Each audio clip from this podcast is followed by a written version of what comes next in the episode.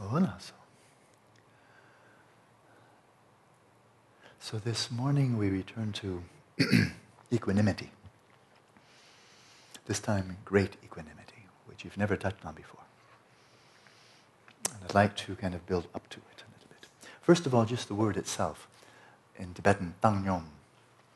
Tang means to send, just like sending a letter, sending. And nyom means even.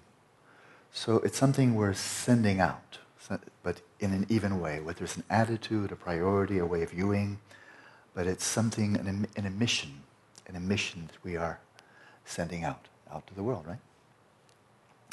And so, in terms of immeasurable, immeasurable equanimity,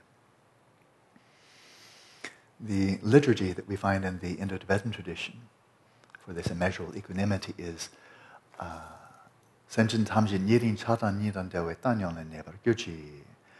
May all sentient beings abide in equanimity, free of attachment to the near and aversion to the far. Right? It's, it's a very literal translation, I think, a very most useful one. And so, in this context, the near are, again, primarily people, and the near are the ones who seem to be on my side. And that is my friends, people who like me, treat me well, I find agreeable, I find even attractive, I find virtuous. In other words, I like them. And then the far are those, you know, that we feel more distant from for all of the opposite reasons. So I remember years ago when I was in the monastery in Switzerland, uh, as a monk, of course, I was just speaking with casually with Geshe Rabten. Can't remember the topic, but I just mentioned uh, that I really liked somebody, some, some guy, some, some person. And he said, that's, not a, that's not the appropriate way to speak. You're a monk. You don't speak like that. He raised the bar. I mean, don't, I like this one, I don't like this one. What's this? The first meditation he ever taught me. He was the first one to really teach me one on one meditation. The first thing he ever taught me, way back. Tanyom. Equanimity that if you're really deep in Dharma, it's tough, but you really, you're transcending that. I like this one, which means, oh, you don't like this one as much. Well, yeah. Well, then where's your equanimity? You know? So just to gloss that a little bit, what about, what about the abbot of a monastery? Who's, and, and you know a number of people like that. They're raising funds for the monastery, they're taking care of their monks and so forth. They're not taking equally care of monks in other monasteries, and so forth and so on. What about His Holiness Dalai Lama, who spends more time thinking about the people of Tibet than he does of Uruguay? Does that mean that Uruguay, mm, I, I blew that one, I don't even know what to call The people of Uruguay are somehow less close to his heart? That no, I don't, I don't think so. I think I have a deep faith in his equanimity. It's just that the people of Tibet and that's those in Tibet as well as those in diaspora, look to him like no other people do. That is, there's no, there's no other Dalai Lama, there's no substitute, there's no number two. So for millions of Tibetan people, they look to him, and therefore he has a responsibility, like a father has for his children, or like a, um, for an abbot has for his monks, a greater responsibility for his monastery than the monastery 100 miles away. The Dalai Lama greater responsibility for the Tibetan people than he does for Argentinians or Uruguayans or what have you uh, parents have greater responsibility for their children, even if they're both Arya Bodhisattva parents. They still have greater responsibility for their children than other people's children. But in their hearts, if you really have equanimity, you've evened it all out. And, of course, not with cold, cold and aloof indifference, but with an even heartedness, affection, caring, sense of connectedness, and so forth. But you simply know your responsibilities lie more here than there because of the way other people attend to you. Not because you simply like them better, but they, you know, kids look upon their parents in a way they don't look upon any other adults, as they should. So, without attachment to those who are near, without aversion to those who are far, and when this and this, and so it's once again presented as an aspiration, may we all be, may we all dwell in equanimity, free of attachment to the close and aversion to the far. Now, this takes place, of course, within the Shravakayana. So let's unpack that a little bit. These are deep waters and very, very germane to practice. Shravakayana. What have you realized? by way of the four applications of mindfulness, for example, which is their central Vipassana matrix of practices, is you've realized the absence of any autonomous, self-existent self who's somehow running, operating, managing, owning, and so forth, the five skandhas. Or you may even have realized the emptiness of self, as in there is no self here that is existing by its own intrinsic nature, independent of conceptual designation. In other words, really realized personal identitylessness, even to the depth of emptiness itself, no inherently existent self at all. Right? So, according to the, the Nyingma tradition, and the Dzogchen tradition, that's what the Shravakayana, people in the Shravakayana realize. They realize personal identitylessness. And this pretty, is pretty clear in the Pali Canon as well, so it looks like it's very much in sync. But now in the Pali Canon, the Theravada interpretation, and what the Nyingma say, and other schools in Tibetan Buddhism, but not all, about the Shravakayanas is, although they realize personal identitylessness, you know, the emptiness of self, the lack of an autonomous self, person, personal self, when it comes to the skandhas, you know, body, feelings, mental processes, states of consciousness, they're inherently existent. Shall I slap my knee again? You know. What does that sound like? Something inherently existent or a conceptual designation? You know? And so, the view here is that they've realized the emptiness of self, but not the emptiness of the skandhas, and therefore not the emptiness of the, of the, of the, of the universe, of, of the world around, the environment around. And therefore, again, Sravakayana is really embedded in metaphysical realism which I've, I emphasize again and again, it's not a foolish worldview by any means. And it does dominate scientific thinking to a large extent, but not 100%. But now, if we consider, let's, let's follow the logic, follow the implications. That is, all right, I know that there's no inherently existent self over here. Let's imagine, as a, Shravaka, a realized Shravakayana practitioner. I realize that, that you know, there's no self in here who's really in charge, owning, operating, and so forth, these skandhas. But my skandhas do have borders. My body has borders. My feelings arise independent upon my body. My perceptions, mental processes, and all of these arise independent upon this body. So they are local. But then Joe's skandhas are way over yonder. And mine are inherently existent over here, and his are inherently existent over there. Not, not only his body, but his feelings arising, his mental processes, states of consciousness, all arising independent upon his body and is way over yonder. Right? And it's inherently existent way over yonder. And mine is inherently existent way over here. Not I, but you know, the skandhas. That. So in this context, you're cultivating this equanimity, and you're cultivating all four immeasurables, really to purify your mind so that you can get out of samsara as quickly as possible. Yourself and wish everybody luck on the way out. You know. But actually, you're cultivating the four immeasurables for your own sake. In a very benevolent way. You're not manipulating, extorting, doing anything sleazy or dishonest with regards to other people. But the bottom line is you are cultivating loving kindness and so forth in order to liberate yourself from samsara. That's the way it is. And so clearly there's a priority placed upon one's own liberation as opposed to the liberation of other people. Right? And one can see why. Because I just don't experience Joe's suffering, his joys, sorrows, happiness, and so forth. It's his business. You know, I'm over here, he's over yonder. So I want to engage without attachment, without aversion, because that, that afflicts my mind. But, you know, be an island unto yourself. Now, if we look at the immediate catalyst, what directly causes, I'm going back to Buddhaghosa now, just check just to make sure. What's the immediate catalyst for equanimity? You might recall for loving kindness, it's attending to another person and seeing the lovable quality, not the attractive quality, the lovable quality, and then a sense of affection, warmth, caring, not simply a, not, a, not attraction or a desire, but these heartfelt qualities, they arise. Well, what about equanimity? And I just chuck, and I just kind of like, I think I gained a little bit more insight than I had before. But it's, it's commonplace. And that is the immediate catalyst for arousing equanimity is taking responsibility for one's own actions, recognizing one's own output into the world in terms of karma. And here's a fun, so now this is clearly within Buddhist worldview. You don't have to accept it, but this is the Buddhist worldview. And that is every time we engage in an act of virtue or vice, every time, body, speech, and, or mind, any three, is a virtuous deed, body, speech, and mind, non-virtuous deed. Every single time we do that, we're sending out something. Like throwing pebbles in a pool. Every single time. Every virtuous speech, every virtuous action, every virtuous intention, thought, and so forth. Every time we do that, and non-virtuous, and then the ethically neutral don't really cast anything, right? But the virtuous and non-virtuous, we're just, we're creating our future with every one of those. Seeds are sown. They're sown in our mind streams, and they, the seeds, once the seeds have been sown, unless something is done to neutralize them, they will eventually germinate one way or another.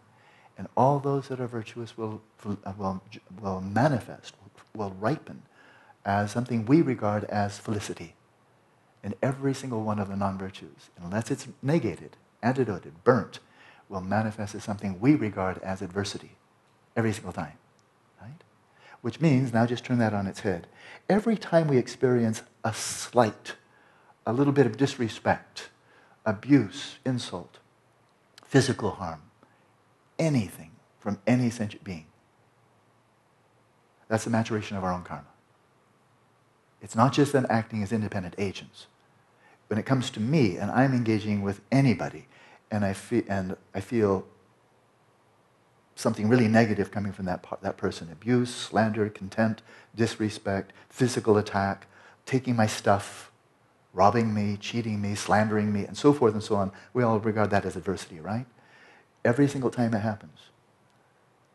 In the Buddhist worldview, the teachings of the Buddha, what you're seeing is not the acts of an independent agent who's out there to get you or is having a bad day.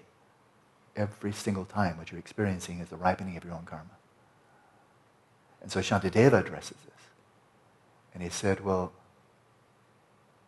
that makes me responsible in a way because my karma catalyzed that person's mental afflictions. If this really was an act where this person got really angry at me and then showed rudeness and disrespect and contempt and so forth, and then, you know, launched into me verbally, just as one example, there are trillions, then, yeah, that person did act out of mental afflictions and I was the target but it was my karma, my karma that triggered that person's mental afflictions. Because if I didn't have the karma, I would not be receiving that. So I'm not, I'm not responsible for that person's mental afflictions. And that person does have intentions, and that person is responsible for them. But my karma triggered it. So therefore, for negative but as well as positive. When other people show generosity and kindness and respect and affection and so forth and so on, that too is coming back as a reflection of your own karma. I mean, it's so, we've heard it so many thousands of times. What goes around comes around. What you send out comes right back in again, you know, from lifetime to lifetime. So seeing that, then we don't lock onto other people as, oh, I like you, and I don't like you. But Shantideva is saying, you know, recognize, you know, your own karma is influencing other people's paper. Not manipulating, not controlling, but nevertheless, nevertheless, it's almost, yeah, it's triggering. It's triggering their mental afflictions. Now they, we, remember the spark and the flame? When your mental afflictions are triggered, if you're aware of them, then you have possibly a choice of not acting on them. Right? So the mere fact that something triggers, if I turn to Emerson and say, you look like a big fat giraffe, and she goes, oh, and then, oh, like a little bit of, hmm, that wasn't nice. And then, but he's having a bad day. That's what I say when I get really pissed off. You know, you look like a big fat giraffe. Uh, you know, so the mental affliction may come up briefly, but then she notices it, and I think I will not say, well, you look like a big fat hippopotamus. You know, she decides the impulse was there, but uh, spark and no flame. You know? So one can trigger another person's mental afflictions, but whether they act on it or not, you can't make that happen. You you're not that powerful. Even the Buddha's not that powerful. Otherwise, he would just dominate all of us and have us do virtuous things all the time. Can't, no can do. But nevertheless, triggering other people's mental afflictions may be done with benevolence, may be done with malevolence, but there it is. So viewing that, viewing this in the Shravakayana, I want to move on because we have the Mahayana and Dzogchen coming and great equanimity, which is the topic for today. You can see then the context. And that, again, the crucial point here is this reification of one's own skandhas, not only of oneself. Let's imagine that's gone, but still reifying your skandhas. And your skandhas are local. My skandhas are over here, Amy's are over there. Right? So we're really separate. That's it. I mean, we are really, frankly, absolutely separate in that view, this reified view of grasping onto true existence, right? So then one can see, well, if, if she's really over there and her five skandhas are independent of mine, interact on occasion, but we can just stop interacting, then good luck, Amy, you know? Good luck, but I have to take care of myself here. We move into Mahayana. Move into Mahayana. And we need to move in with both hands, both the hand of wisdom as well as the, the hand of skillful means. And the wisdom here, of course, in Mahayana, let's just go straight to Madhyamaka, perfection of wisdom, is, as it says in the Heart Sutra, Oh, something like that, very close. I memorized it a long time ago. I don't have all the words. But it's not only what he states, states there, right in the early part of Avalokiteshvara, as I recall. It is, speaking to Shariputra, saying it's not only the self that is empty, the five skandhas too, something like that. That not only the self, but the five skandhas too are empty of inherent nature. Right? But if that's the case, if my five skandhas, if they're just as empty as I am, and all of these are arising totally in this seamless matrix, this weave of interdependence, then the notion that Amy's way over there and I'm way over here, really, well, that just falls apart. That's no longer true. As there's no left without right, no up without down, no yes without no. There's no self without other, no other without self. The words don't mean anything. My side, your side. Well, if there's no my side, there is no your side. There are, take away one, the other two are gone. Just like that earlier triad, the triad, the former, the information, and the inform, informata. Right? So now everything's different. The worldview is different. The way of viewing, that is, you're kind of compelled with just that sheer realization of emptiness. You really don't have any choice now. You have to view all sentient beings as being your kin, as being of the same family. You can't demarcate. Amy's over there, or people of Chinese background as opposed to Scottish background, or somehow, in any meaningful sense, different. We're exactly of the same family. It's called the Buddha Gotra, the family of the Buddhas, the Buddha nature, or the family of sentient beings. All of us having been our, uh, you know, each other's parents, and so on. So the fundamental view, way of viewing reality is now, frankly, it's very different. Very different. And so, from this context, seeing how I am ar- arising, this conventional person here, this sentient being, arising from moment to moment relationally as a grandfather, a husband, a Dharma teacher, a friend, and so forth and so on. But all of this in mutual interdependence. So there's a little boy that regards me as grandpa, therefore I can regard myself as grandpa and his grandson, and so forth and so on. But it's all this mutual interdependence. That being the case, now this may we all dwell in equanimity, free of attachment to the near and aversion to the far. The near is me what's nearer than me. The near is my skandhas. That's really near. Daniel's way over yonder. Even if he's sitting right next to me, he's still further away than my kneecap. And so the boundary there. Well, with that insight into emptiness, you see, we just have to follow the logic, just follow the implications. If this is the case, that if there's no other without self and no self without other, mutually interdependent, then the notion that one would be more important, that I should authentically prioritize my well being, my liberation, more than anybody else in the universe. Now, it makes no sense. It's not legitimate. It's, it's, not, it's not reasonable, to put it in really ordinary language. It's not reasonable. You don't exist that way, so why pretend? You don't exist as an isolated, separate individual or even set of skandhas. Even the five, the five skandhas don't exist over here, as opposed to other people's five skandhas existing over there. So just, you know, follow the logic. Follow, follow the breadcrumbs. And you say, therefore, I, well, but then it's the only realistic thing to do is abide in this equanimity where I equally cherish myself and others, which means the notion of my pulling out quick and leaving everybody behind makes no sense. It's not like being really nice. It just doesn't make any sense. So there's Dakchen Nyamba. Dakchen Nyamba, the equality of self and others. Shantideva gives a brilliant section to that in his eighth chapter, which is on meditation, but it's meditation on bodhicitta. So it really has now deepened it, but it deepens it because of the view. You see, it's totally entangled. This foundation of bodhicitta, the equalization of self and other, it's totally t- bound up into this perfection of wisdom. It's of a piece. It's a, it's a, it's a what, package deal. It's a package deal. It all comes together. Right? And here's where you can see that your cultivation of that type of sense of equality is going to deepen your insight into emptiness.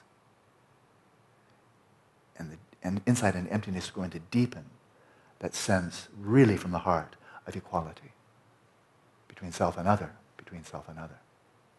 And there's the foundation for bodhicitta. So we see the foundation for bodhicitta is on the one hand, this mahayana, equanimity, equalization of self and others.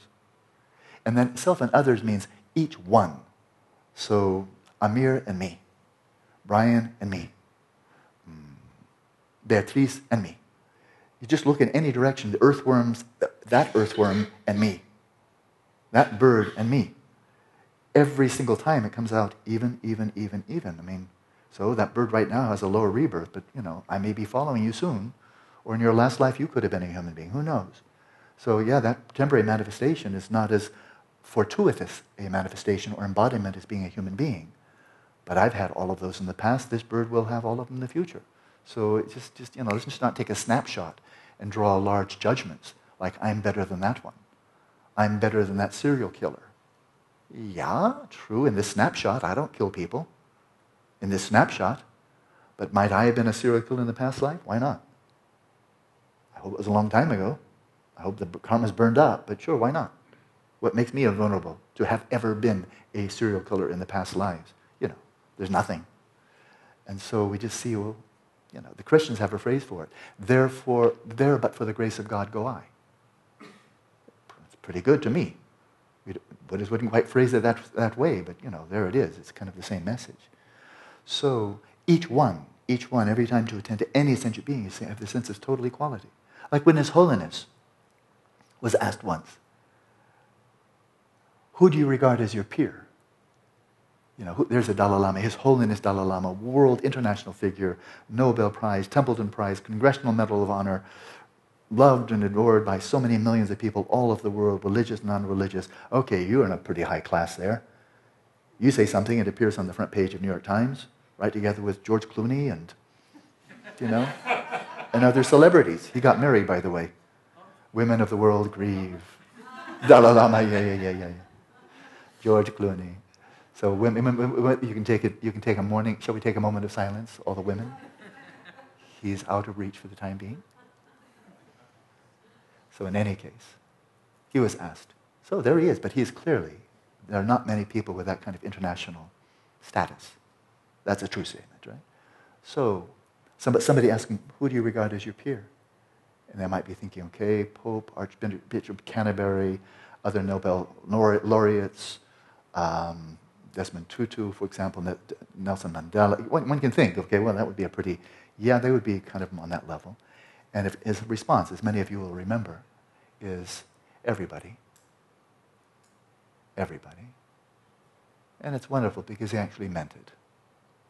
Everybody. One on one. Everybody's your peer. Time's passing quickly, so let's move right on. We looked at Shravakayana. Good.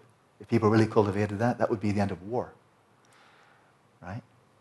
You wouldn't, be, you wouldn't be identifying with and cherishing people on your side of the border versus that side of the border. Your ethnic group, that ethnic group. Your religious group, that religious group. You wouldn't be doing that. You wouldn't be doing that. It would be illegitimate. Well, that would solve, I think that we just created world peace by developing equanimity on that Shravakayana level. Nothing trifling about that, right? Nothing superficial. We move on to this bodhicitta level, this Mahayana level realization of emptiness of all phenomena, including skandhas, and this equalization of self and other. So, wow, that's impressive. And now let's just go straight to Dzogchen.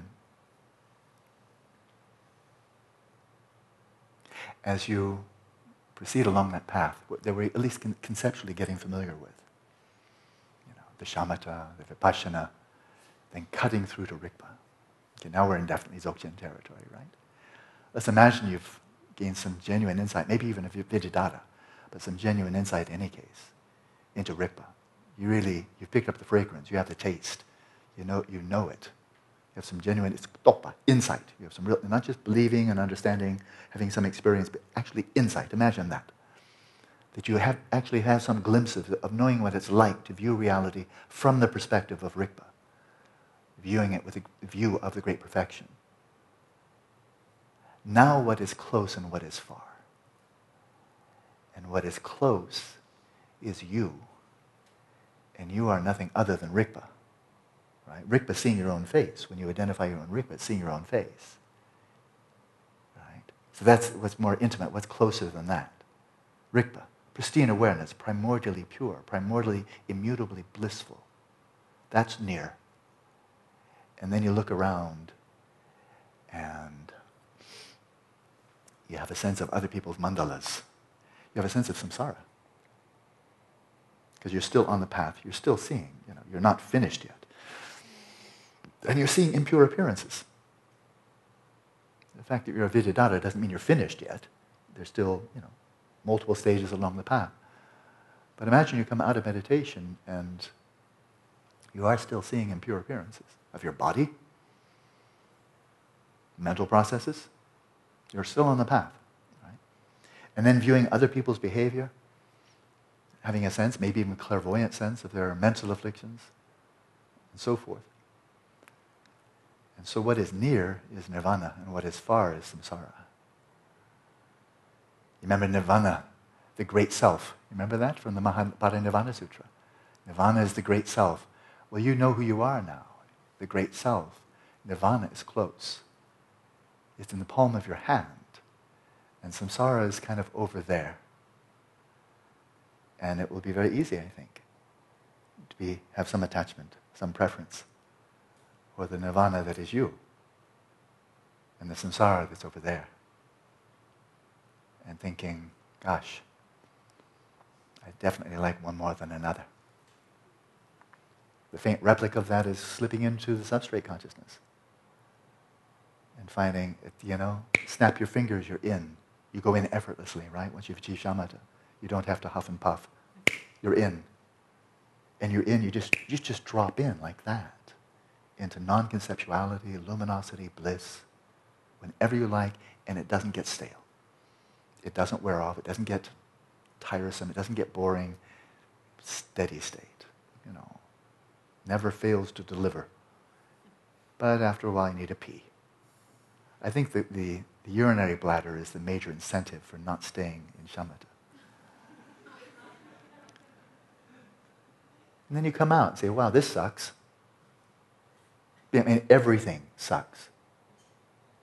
If all you've if not realized emptiness, Rigpa, and so forth, you've just gone as far as shamatha, you've tapped into that just pure gold, unmediated, unfiltered, uncontaminated bliss of your primal consciousness without all the contortions and configurations and so forth.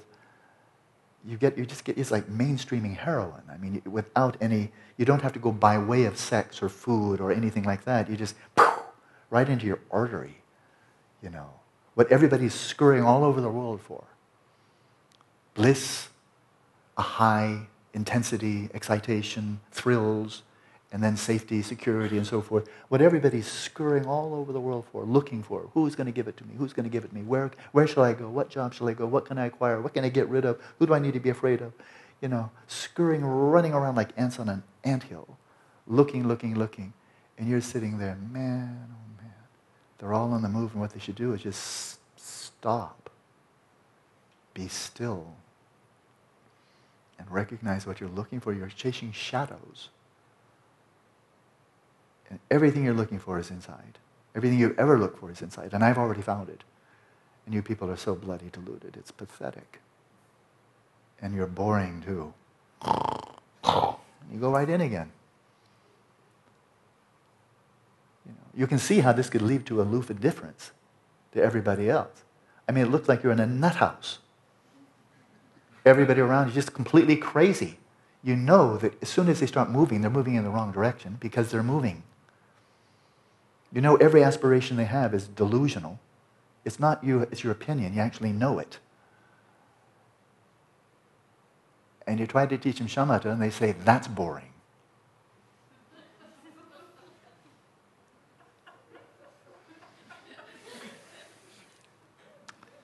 Yeah, samsara is such a thrill.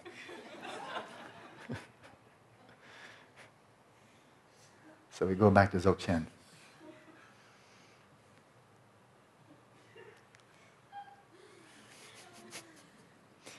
May we all dwell.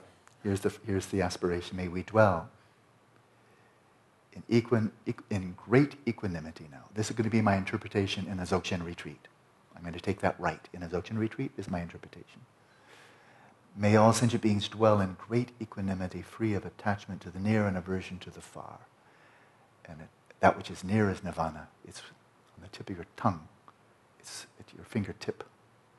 And far is samsara to be free of that, to abide in this equanimity, which is tak nyam, equality and purity, equal purity, equal purity of samsara and nirvana, of adversity and felicity, of all the upside and downside of the eight mundane concerns, but most deeply the equality of samsara and nirvana. That you've even releasing the preference for the near nirvana, which you've tasted and the far samsara, which you understand so well. And seeing one as an effulgence of the other, the samsara as an effulgence, a display, a creative expression of Rigpa. Seeing that, knowing that, there's the view. You see, it's not just the view of emptiness, it's not just the perfection of wisdom, it's the Dzogchen view. That's more. That's something beyond. But if you have that view, that you see the, all displays of samsara and nirvana as equally displays, equally pure displays of Rigpa. Equally pure. If you see it that way, then there's no attachment to removing yourself, no attachment to being in solitude, no attachment to removing, going into retreat, no aversion to going out, no aversion to samsara. Again, one of my earliest, so memorable conversations with Geshe Ngawang Dhargyey. These were my two surrogate fathers, Geshe Ngawang Dhargyey and Geshe Rabten in the early 70s. I think I mentioned before, I'm going to say it again though. I was kind of, you know, received a lot of the Lamrim teachings and so on. I can't remember exactly, maybe the first, second year of my training with him quite intensively. And learning and actually taking pretty seriously these hell realms they sounded like a place I really didn't want to go. And I just commented that to him, that I'd really like to do everything I can not to go to one of those hell realms. And he said, Don't talk like that. My teachers did not treat me with kid gloves. Don't talk like that. That's not suitable. You should be happy to go to hell realms. Happy to go to, if you can be of service to sentient beings in hell realms, you should be happy to go there. Not fearing to go there, not averse to going there, happy to. Shape up. You see what, what, a, what a soft guy I am. You know, giving hugs and being nice and all of that. Not all the time, but you know, at least sometimes. My teachers, they're tough. No more like this, and not even, I don't like hell. Stop it. They're all preparing me for Dzogchen. From the day one, they're all preparing for me for Dzogchen.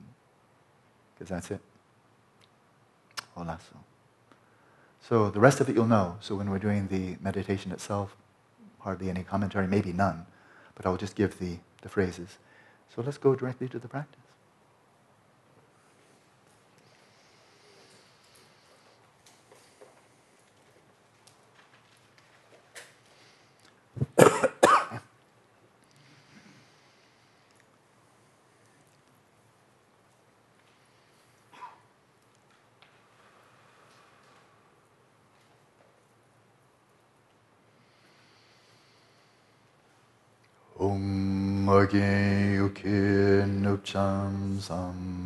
삼배마게사 동모라 양센 쇼킹 어둠 예 배마주네 시수다 고두 간도 맘불고 계기 제수 다두기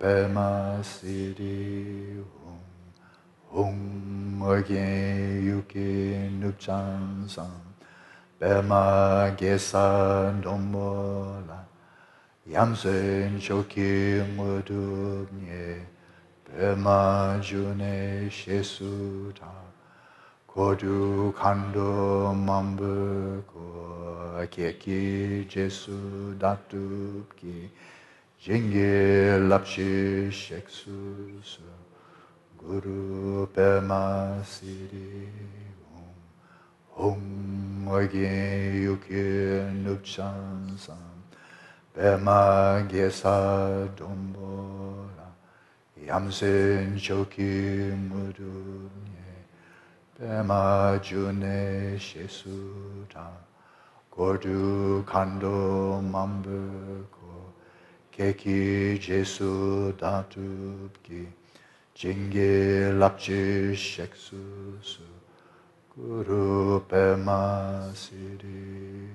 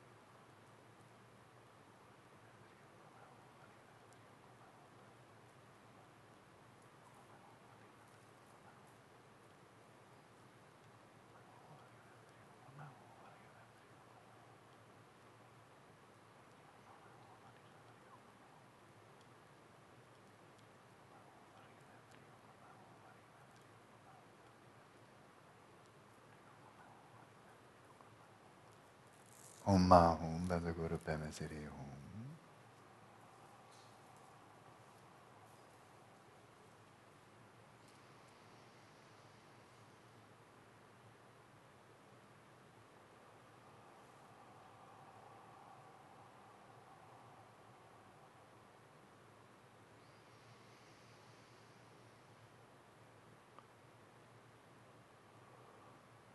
You may switch postures now if you wish.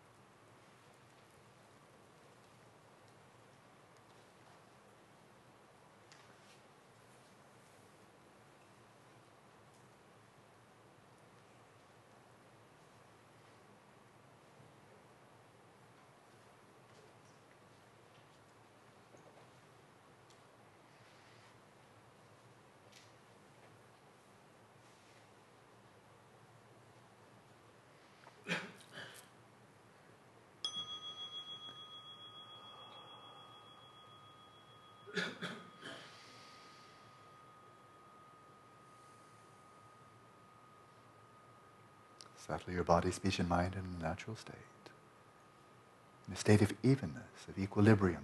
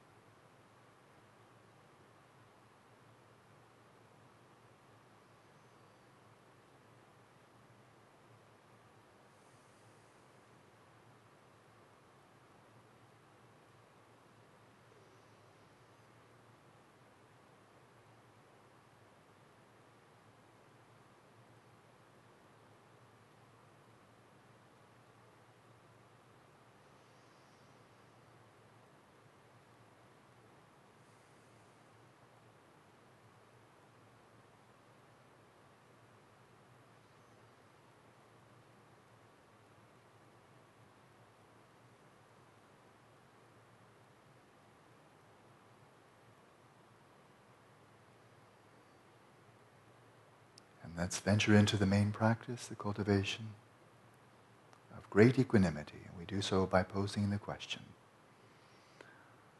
why couldn't all sentient beings dwell in equanimity?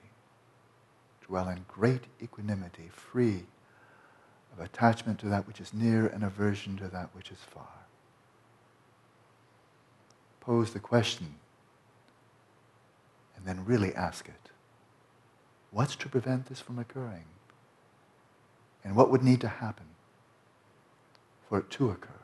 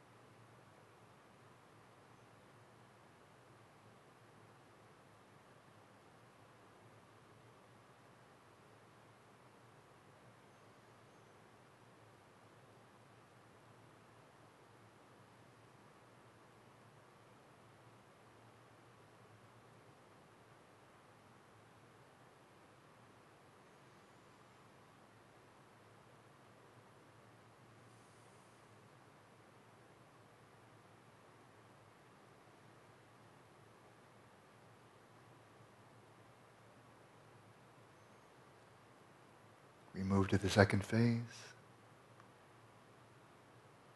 May they dwell, may they indeed dwell in such equanimity.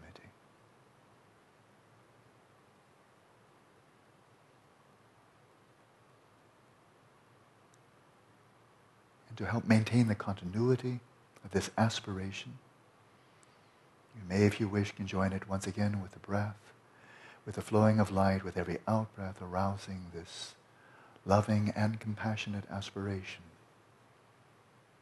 That each one may dwell in such equanimity, such truly great equanimity.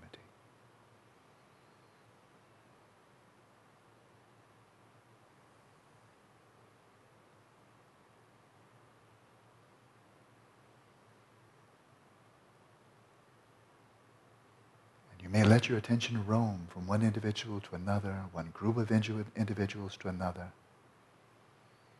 Those who are virtuous, those who are non-virtuous, pleasant and unpleasant. And wish that each one may dwell in such great equanimity.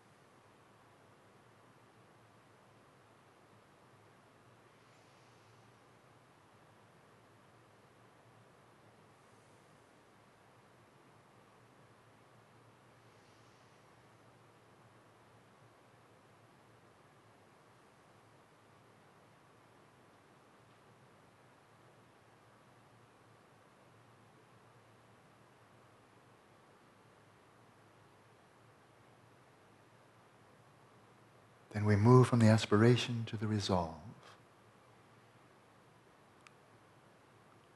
I shall facilitate this. I shall help to bring about these necessary causes and conditions, the conducive circumstances, so that every sentient being may dwell in such great equanimity.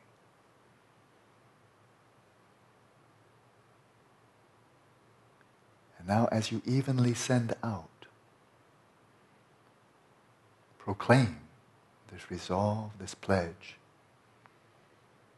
And as you evenly send out these rays of light in all directions, in all directions, those who are near and those who are far, in the short term and in the long term, then breath by breath boldly move into this realm of possibility and imagine that here and now sentient beings do indeed find this great dwelling, this great equanimity, and abide therein.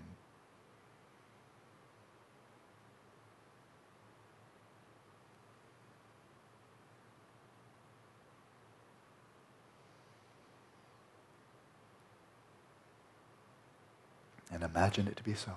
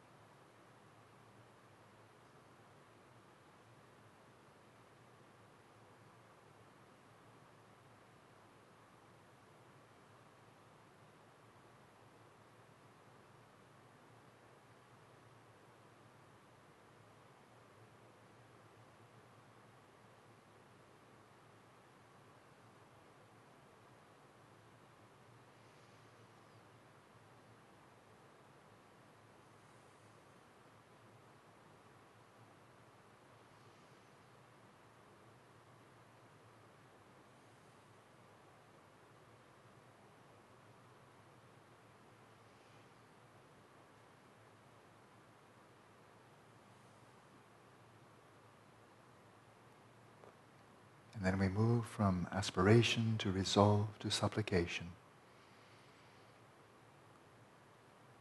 Calling upon the Lama, the myriad Buddhas and Bodhisattvas, the Yidams, the personal deities. May the Lama and the deity bless me that I may be able to do so. With each in-breath, you may imagine blessings converging in upon all sides, to your body, to your heart. With every out-breath, inexhaustible, limitless rays of light flowing in all directions, bringing, bringing every sentient being to such great equanimity.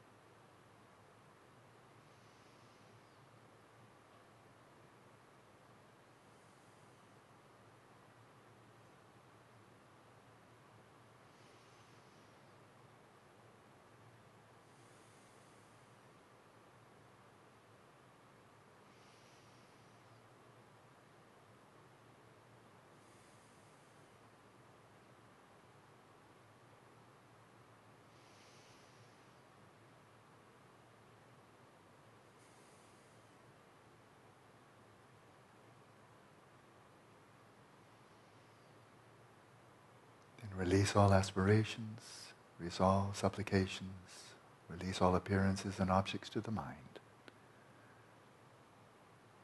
And with utter release, let your awareness rest in its own place.